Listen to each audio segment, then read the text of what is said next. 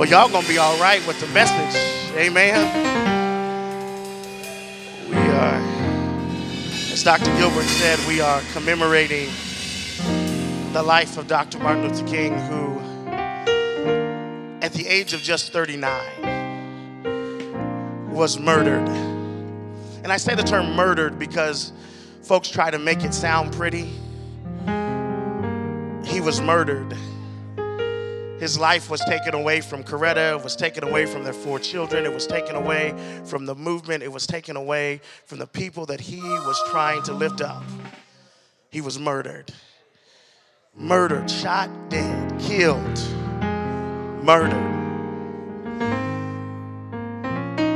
And today, this week, we've been pausing to remember what God did in him so he could work through him. Let me say it again. We've been celebrating what God did in him so he could work through him.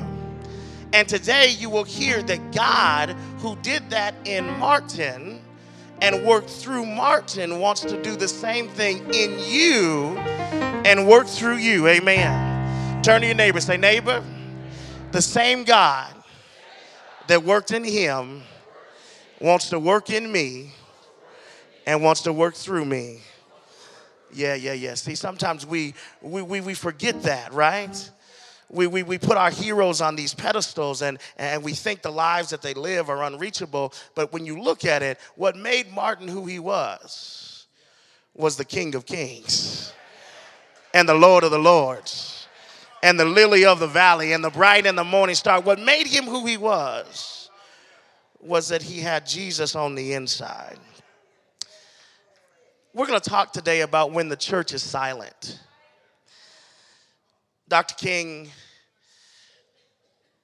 was not shy about critiquing the church. As, as a matter of fact, April 16th, 1963, he wrote from a Birmingham jail a letter to church folks church folks who eh, eh, eh, we're going to be in ephesians chapter 5 but but it's just so you can turn there. Uh, we're going to be in ephesians chapter 5 is going to be our text that we pull from today.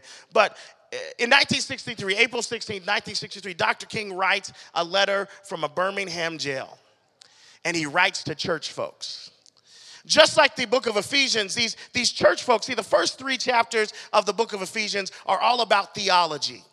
It's all about what you believe, right? And then the next three chapters are all about how you behave. Hello, restoration. Amen. It, it, it's all about how you believe in, in the first three, and it's all about how you behave in the next three chapters. So Dr. King was writing a letter from a Birmingham jail to other church folks who were professing that they believed something, but they were behaving another way. Amen. Turn your neighbor, say, neighbor, talk is cheap. And when we deal with the civil rights movement, when we deal with social justice issues, when it comes to the church, talk is cheap. See, you can recite everything, all of the theology of the first three chapters uh, of Ephesians, but if you get over to the last three chapters and you can't behave in alignment with your theology, then that's going to cause some problems. See, we have a lot of folks who know the theology in the first three chapters of Ephesians, but they remain behaving badly in our world today. Amen. Dr. King wrote this letter to, the, to these church folks from a Birmingham jail, and I want to read a couple excerpts and, and then we'll move, we'll move quickly. He, he says that I have heard numerous Southern religious leaders admonish their, worship, their worshipers to comply with the desegregation decision because it's the law. But I have longed to hear white ministers declare follow this decree because integration is morally right and because the Negro is your brother. In the midst of blatant injustices inflicted upon the Negro, I have watched churchmen stand on the sidelines and mouth pious irrelevancies and sanctimonious trivialities in the midst of a mighty struggle to rid our nation of racial and economic injustices, the church has become silent.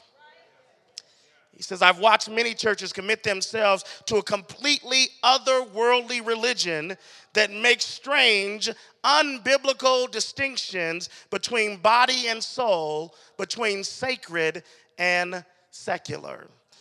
He says, There was a time when the church was a very powerful thing.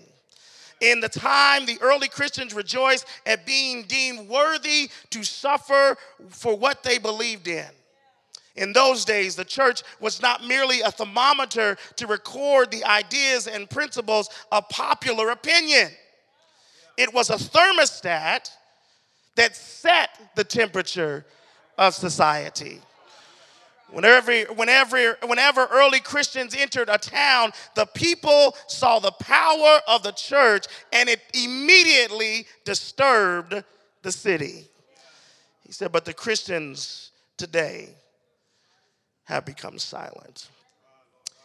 He finishes, he says, But the judgment of God is upon the church as it never has been before. If today's church does not recapture the sacrificial spirit of the early church, it will lose its authenticity. It will forfeit the loyalty of millions and it will be dismissed as an irrelevant social club with no meaning for the 20, 20th century. He says, Every day I meet with young people who have become disappointed because the church is silent. I ask us today are we silent? I want you to do a little exercise with me for a second. I just want you, for 15 seconds, we're going to say nothing. I want you to hear what that sounds like. Okay? Here we go.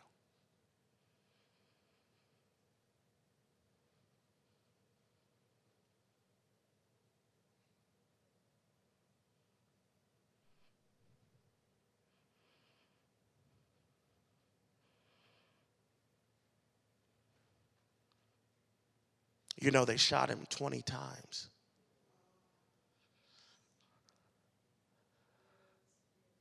You know, his body laid in the street for four hours. You know, they put him in that chokehold and they, they heard him say, I can't breathe over and over again. You know that if black children can't read by the third grade, they are building for profit prisons based on those test scores because they know if we don't have them literate by then, the chances are that they'll end up in prison. but the church is silent. The church is silent. Ephesians chapter 5.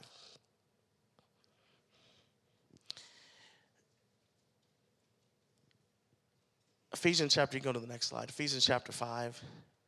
Our key text today, our focus text today says this do not participate in the unfruitful deeds of darkness, but instead even expose them. For it is disgraceful even to speak of the things which are done by them in secret, but all things become visible when they are exposed by the light.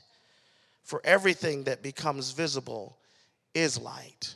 Or in, in, in, the, in the proper translation of that, the light exposes everything. Our big idea today when the church, Christians, is silent about sin and ignores the manifested symptoms or silent, our silence makes us complicit, eroding the integrity of our witness and negatively impacting lives in the temporal and the eternal. When we are silent, when the church sits silent, and has nothing to say about sin and the manifested symptoms in our society. It erodes our witness. It, it compromises our integrity and it messes with people's lives in the temporal and the eternal. There are consequences in the now, and there are consequences in the later when God's people have nothing to say. Turn to your neighbor. Say, neighbor. We're gonna shout again a little bit. you know, this is this this is one of those where you need to take it in. Shouts coming, amen. All right. When we are silent, a heavy price is paid. When we are silent and we look the other way, next slide, look what Dr. King says. And we read a little bit of the quote here. He says, The church must be reminded that it is not the master nor the servant of the state, but rather the conscience of the state. I submit to you today eh, eh, that, that the church has gotten confused about its role. I know you're right. You find churches, eh, you find more churches that are that are aligned with political platforms than they are with kingdom platforms. And, and, we wonder why the culture is not shifting because the church has aligned itself with platforms and not the Savior. We, we, we think that to be Republican means to be Christian. We think to be Democrat means to be Christian. And, and that's not the case. He saved some of y'all Republicans so you could be a Christian. He saved some of you Democrats so you could be a Christian. Dr. King says the church must be the guide and the critic of the state and never its tool. If the church does not recapture its prophetic zeal, it will become an irrelevant social club. Without moral, get this, without moral or spiritual authority. Y'all read it. Y'all, y'all read it in Matthew chapter 5. Matthew chapter 5 says, Look, if you want to hide your light under a bushel, if you don't want to be who God wants you to be, then it will become good for nothing but to be walked on, to be trodden on by the feet of men. We wonder why folks have lost respect for the church today. It's because the church has lost respect for God.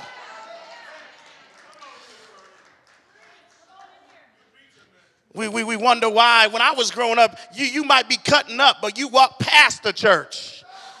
You straighten up. Amen. You, you might be saying some bad language, but if you walk past the preacher, you would stop using that language. But now we got the preacher cussing with the people. Amen.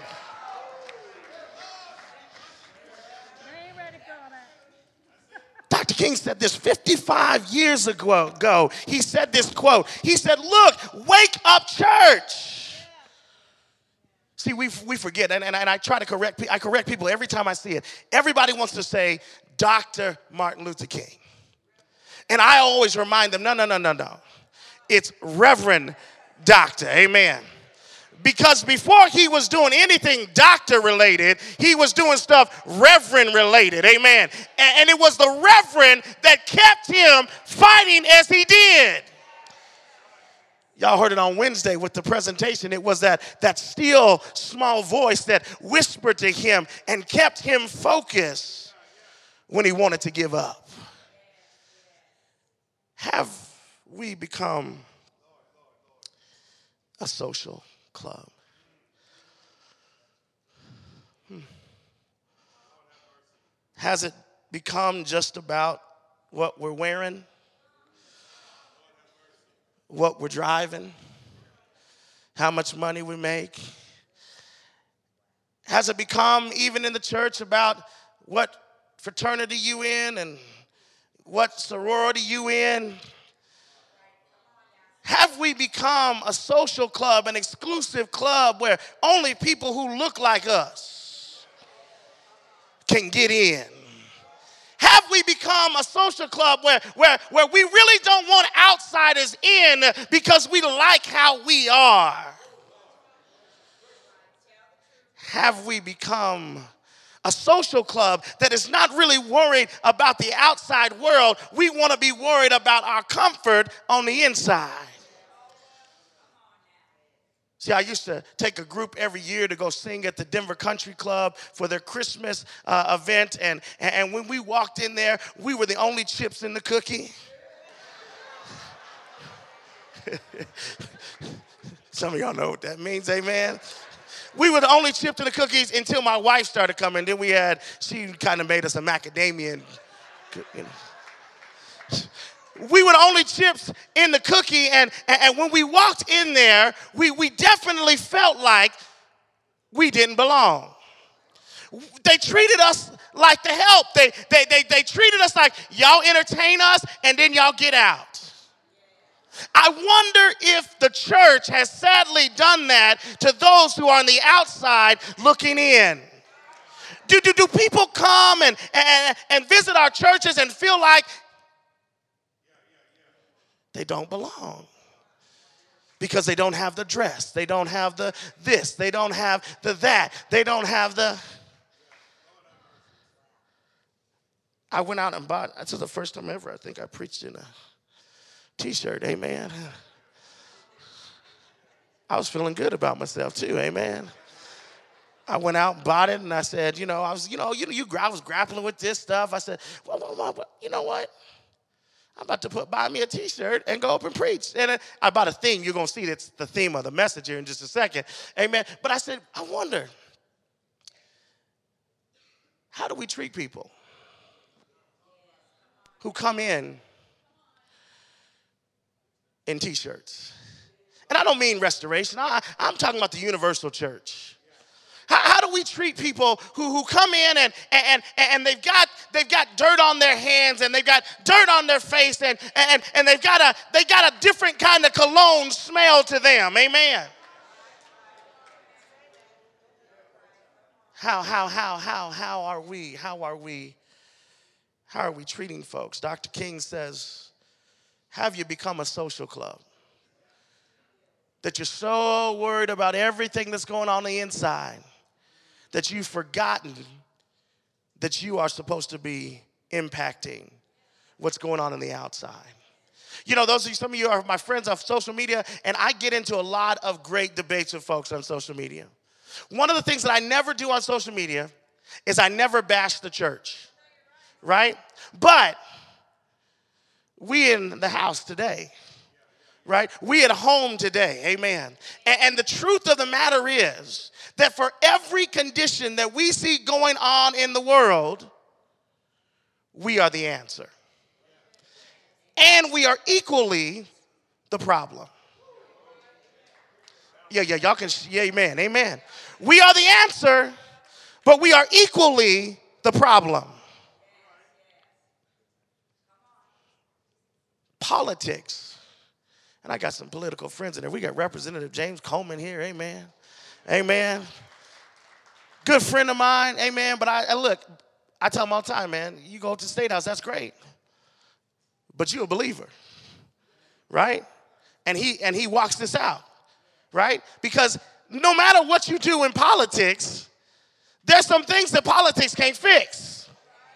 Amen. No matter who you elect, there are some things that politics cannot move because those are God things. That's why you have a 12 hour prayer, right? That's why you have a 12 hour prayer because there, there's some things that we have to give to God because only God can move. You know, we hear all these shootings and people say, we need more than, than prayers and thoughts. No, you need prayer. Amen. Let's not get it twisted. Amen. You need prayer. Because there's some things you can't figure out when mass shootings continue to occur across our country. The mindset of people to, to do those things, you can't fix that, but God can. And that's why we pray. That's why we pray. That's why we pray. That's why we pray. He says, Look, the reason why, next slide, the reason why you and I are the solution is because the church, Christians, cannot be silent because we have the call. Amen. Turn your neighbor, say, neighbor, we have the call.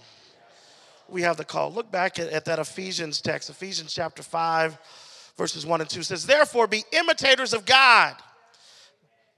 You could preach a sermon just right there. Amen. Therefore, be imitators of God as beloved children and walk in love just as Christ also loved you and gave himself up for us, an offering and a sacrifice to God as a fragrant aroma. Amen. How many of you have kids or grandkids, nieces or nephews? Raise your hand. Amen. Amen. Or ever have had a little brother or sister? Y'all know what this imitation thing is like. And sometimes it's annoying.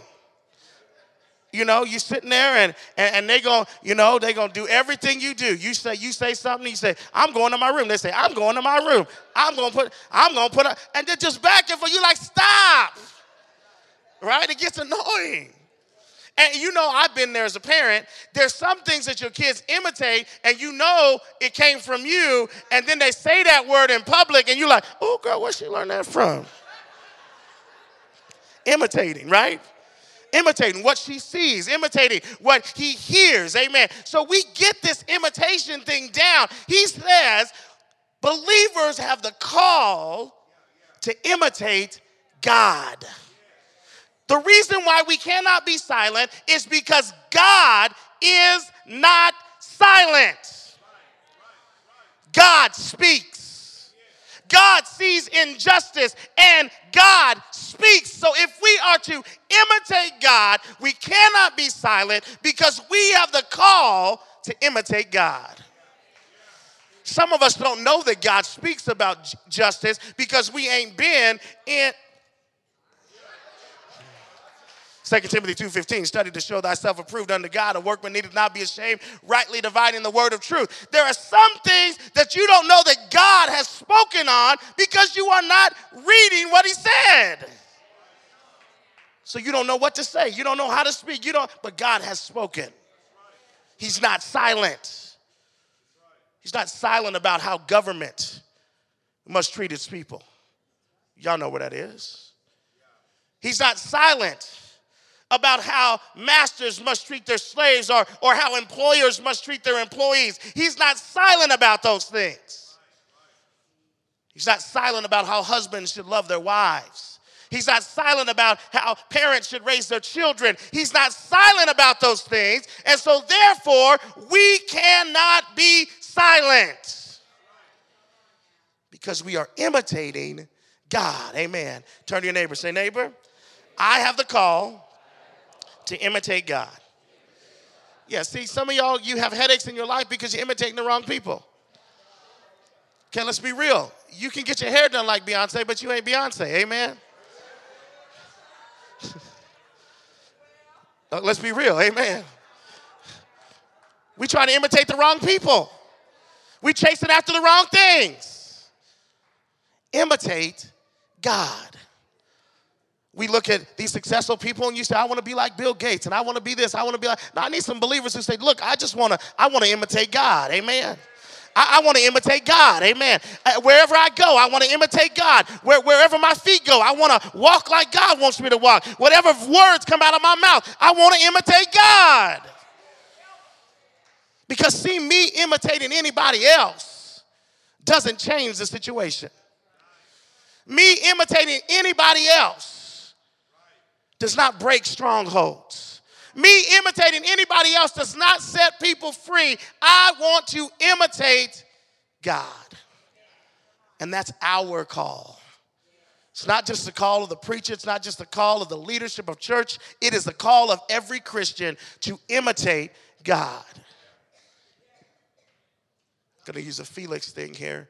Say, self, am I imitating God? Yeah. Ask yourself Am I imitating God? Would God act a fool like I've been acting? Right? That's how real it is. Would God act a fool like I've been acting? Would God ignore the people who have a need when I have a sur- when He had a, a surplus? Right? Would God do that? Does God treat his bride like I treat my bride? Hear that? Somebody say to me, it's tight, but it's right. Amen. Next slide. The church cannot be silent because we have made the choice.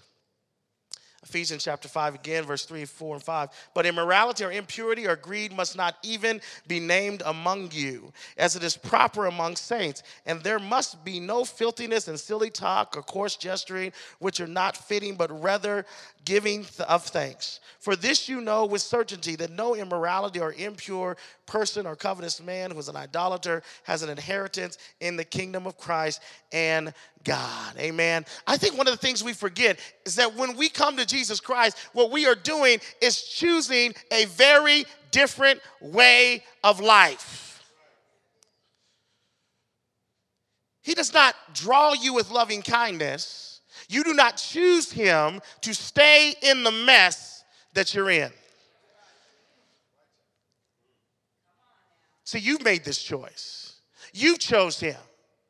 And since you chose him, there's an expectation that the life that we live now reflects that we've made a choice for him. Let me help you illustrate this. Some of you brothers in here were some players when you was coming up. And I don't mean basketball players. I don't mean football players. I mean players. Amen. You know, player players. You know what I'm talking about. Amen. You had your kit. Amen. You know the kit. Open it up. Got the cologne, got the certain brush, got the certain jet. You know what I'm talking about. Players. But then all of a sudden, Katani comes around. Oh. Uh, then all of a sudden, Katani comes around. And this brother who used to be a player, thinking he was all that in a bag of chips, all of a sudden gets broke down. Y'all remember last week and he was talking about my socks, amen?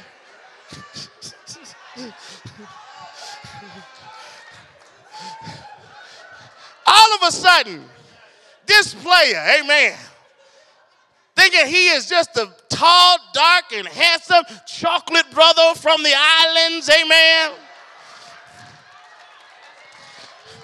All of a sudden, this player meets somebody that challenges his player ways. All of a sudden, this brother who was doing his own thing and and and and smile, flashing that smile at whoever he wanted to, all of a sudden he found somebody in his life. And he said, I don't want to be a player no more.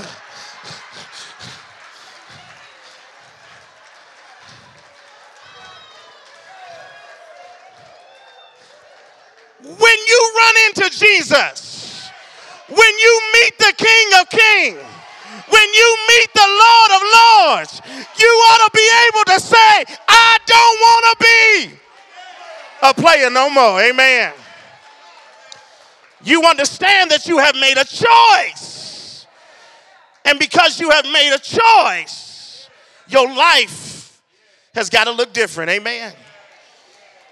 Felix would not be happily married if he kept playing. Amen.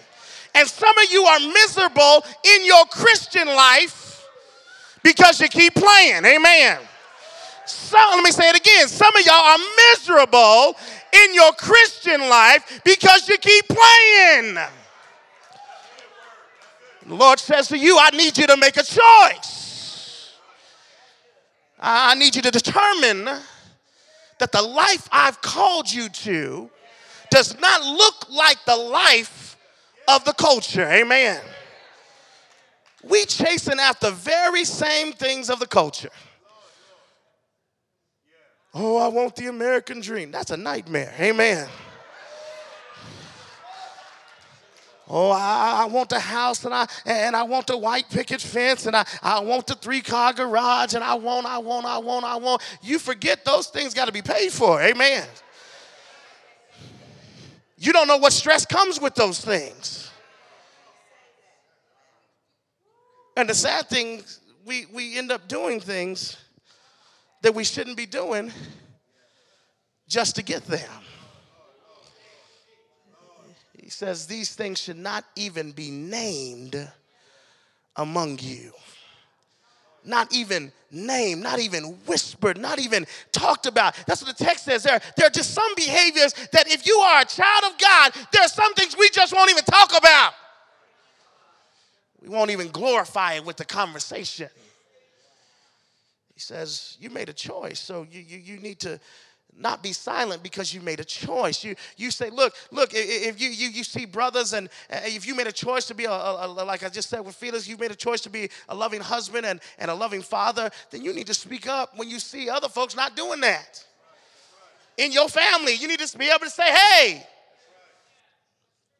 because I made a choice. Thirdly, the church cannot be silent because we become children. Amen. Say, say children look at verse 6 of Ephesians chapter 5. Let no one deceive you with empty words, for because of these things the wrath of God has come upon the sons of disobedience. Therefore, do not be partakers with them, for you were formerly, say formerly you were formerly darkness, but now you are light in the Lord. Walk as children of light, for the fruit of light consists in all goodness and righteousness and truth, trying to learn what is the pleasing to the Lord. Amen. He says, You once were afar off.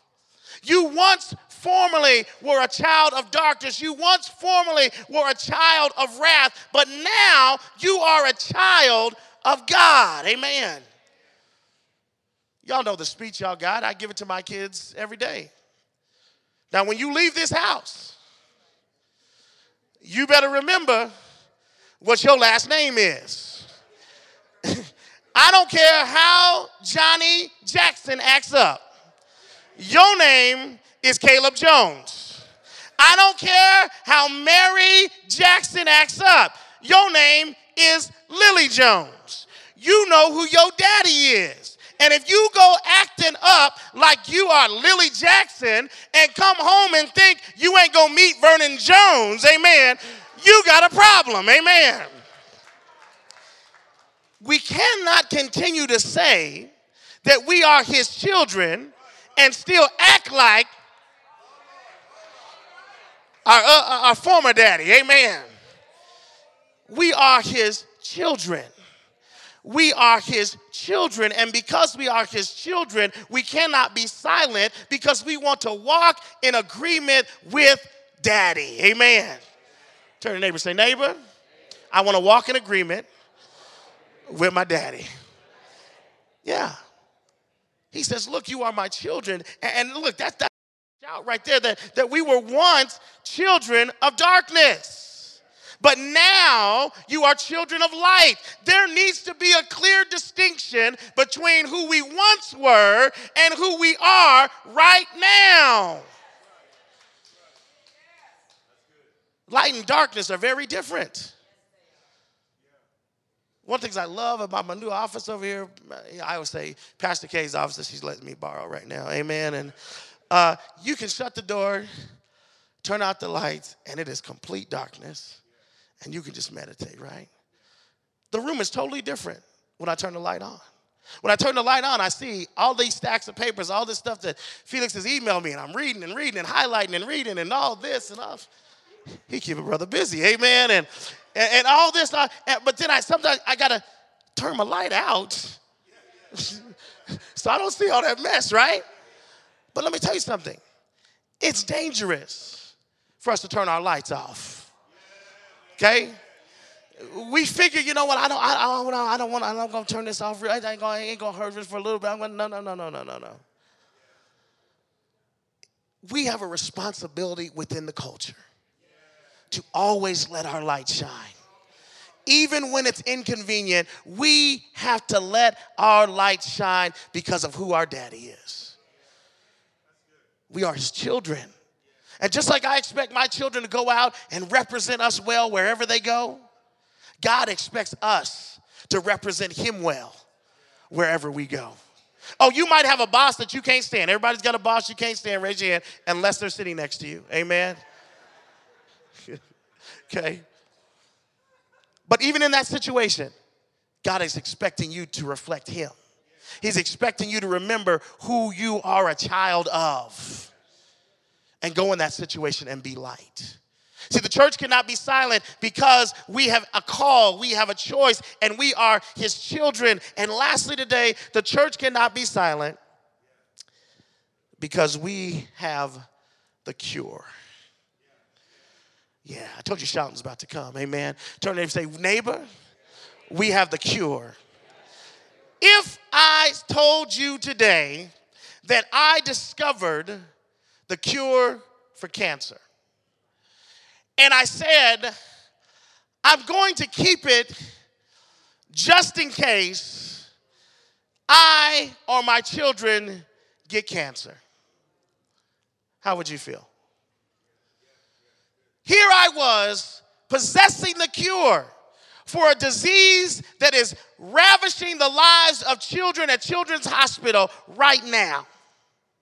Here I had in my hand the cure to a disease that has taken some of the people that we love in our life. But I told you I'm going to keep it to myself just in case I get sick or my children get sick. What would you think of me? Not much. How could he do that? Does he not understand the lives that he could save? Does he not understand the pain that he could stop? Does he not understand? Huh. So if I had the cure to cancer and I didn't share it, you wouldn't think much of me. You would think I was a monster. You think I was selfish. Huh. What if we have the cure and we are being selfish and silent? What if we have the cure to not just temporal pain, but what if we have the cure to eternal pain? and we refuse to speak up? What if we continue to use excuses? Well, they won't let me talk about that on my job. Well, you ain't always on your job. Oh, well, they won't let me pray here. Well, they won't let me do this. They won't let me do that. We, we continue to make excuses why we won't share the cure, and people continue to die every day without knowing the truth about Jesus Christ.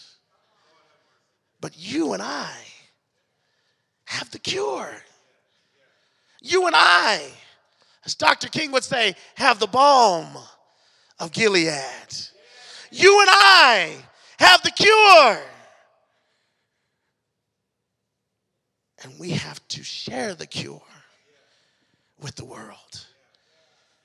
Turn to and say, say, neighbor, I have the call. I have the choice.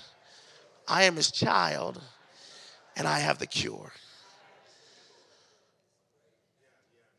When we look at what will fix our world today, it's not a political solution. It's not a financial solution. It's not education, even. But what will fix our solution is if the church stops being silent if you, as a believer, stop being silent and choose to open up your mouth and tell them, I've been called, I've made a choice, I am his child, and I have the cure. When you, when, you, when you see somebody hurting and you can say to them, I, I, I have the cure because I once was hurting and he healed me. You, you can say, I, I once was, was, was lost, but, but he found me. I, I, I once was broken, but he healed me. I, I once was struggling and he set me free. I have the cure. For young men and women contemplating suicide who, who think that, that everything's over and that there is no hope, we say we have the cure for young men and young women caught up in gang activity because they can't find love anywhere else. The church stands up and says, We have the cure. For broken homes, children without fathers, we boldly stand up in this time and say, We have the cure. The exciting thing about a cure is you know that it works because it worked on you. Amen. Yeah. See, I, am not giving anything that I haven't tried myself. Amen. I know He's the cure because in my brokenness, He healed my heart. In my depression, He gave me new joy. In my waywardness, He ordered my steps. I know He's the cure because He walks with me. I know He's the cure because he talks with me. I, I know he's the cure because every now and then, grandmama says, he whispers in my ear and reminds me that I am his child. He is the cure. And the only ones who can give it to the world is his church. We cannot be silent. Father, we thank you for the word today. We thank you, God, that we cannot be silent. For such a time as this, we, your sons and daughters, declare that we hear our call, that we've made our choice, that we recognize that we are your children, and that you are the cure. So, God, let us be a city on a hill let us be the salt of the earth. Let us be light in darkness, that this world might be transformed and changed because the church decided not to be silent. God, there may be someone in this house today, God, who, who does not know you, and the Holy Spirit is drawing them today with loving kindness. And God, today we want you to move on their hearts before it's everlasting too late, God, that they would hear today that you love them, that you care about them, and today you want them to begin a new start with you. Today we are not silent, but we say that for God so loved the world that he gave his only begotten Son, that whosoever believeth in him should not perish, but have everlasting life. We thank you for your word today, God. We thank you for how it draws. In Jesus' name, amen.